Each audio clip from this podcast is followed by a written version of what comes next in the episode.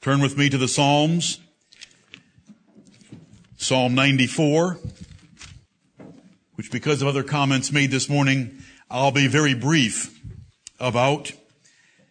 Psalm 94, verses 1 through 6, describe the wicked and the psalmist calling upon the Lord his God to bring vengeance upon them.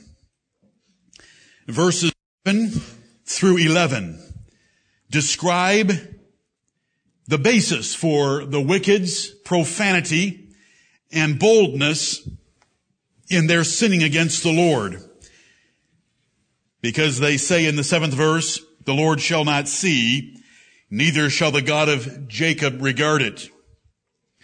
And so the psalmist corrects them on their vain thoughts, as verse 11 tells us beginning at the 12th verse. We have down through the 19th verse how the Lord comforts a man who is frustrated, full, troubled, wickedness that he sees around him. And we should take comfort in those verses. Amen. In verses 20 through 23, the psalmist consigns the wicked to the judgment of God as we should. This psalm, like so many of them, is not very politically correct. But we don't want political correctness. We want scriptural correctness. We want to be correct as measured by truth, and that truth as defined by God. And God's definitions are found in the Bible and nowhere else, not in your heart and mind, nor my heart or mind. So verses 1 through 6 describe the wicked and their wickedness. Verses 7 through 11, the basis for their wickedness. Verses 12 through 19, how the Lord comforts the righteous as they see much wickedness around them. And the psalmist consigns the wicked to God's judgment in the last four verses. That's all I'll say on this psalm. Let's rise together and read this in unison, the inspired and preserved words of God in our King James Bibles. Together. O Lord God, to whom vengeance belongeth. O God, to whom vengeance belongeth, show thyself. Lift up thyself, thou judge of the earth. Render a reward to the proud. Lord, how long shall the wicked, how long shall the wicked triumph? How long shall they utter and speak hard things? And all the workers of iniquity boast themselves. They break in pieces thy people, O Lord, and afflict thine heritage. They slay the widow and the stranger and murder the fatherless. Yet they say, the Lord shall not see, neither shall the God of Jacob regard it.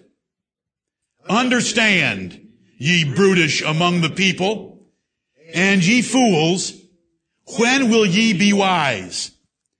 He that planted the ear, shall he not hear? He that formed the eye, shall he not see? He that chastiseth the heathen, shall not he correct? He that teacheth man knowledge, shall not he know? The Lord knoweth the thoughts of man, that they are vanity. Blessed is the man whom thou chastenest, O Lord, and teachest him out of thy law, that thou mayest give him rest in the days of adversity, until the pit be digged for the wicked. For the Lord will not cast off his people, neither will he forsake his inheritance. But judgment shall return unto righteousness, and all the upright in heart shall follow it. Who will rise up for me against the evildoers? Or who will stand up for me against the workers of iniquity? Unless the Lord had been my help, my soul had almost dwelt in silence. When I said, my foot slippeth, thy mercy, O Lord, held me up. In the multitude of my thoughts within me, thy comforts delight my soul. Amen. Shall the throne of iniquity have fellowship with thee, which frameth mischief by a law? They gather themselves together against the soul of the righteous and condemn the innocent blood. But the Lord is my defense and my God is the rock of my refuge.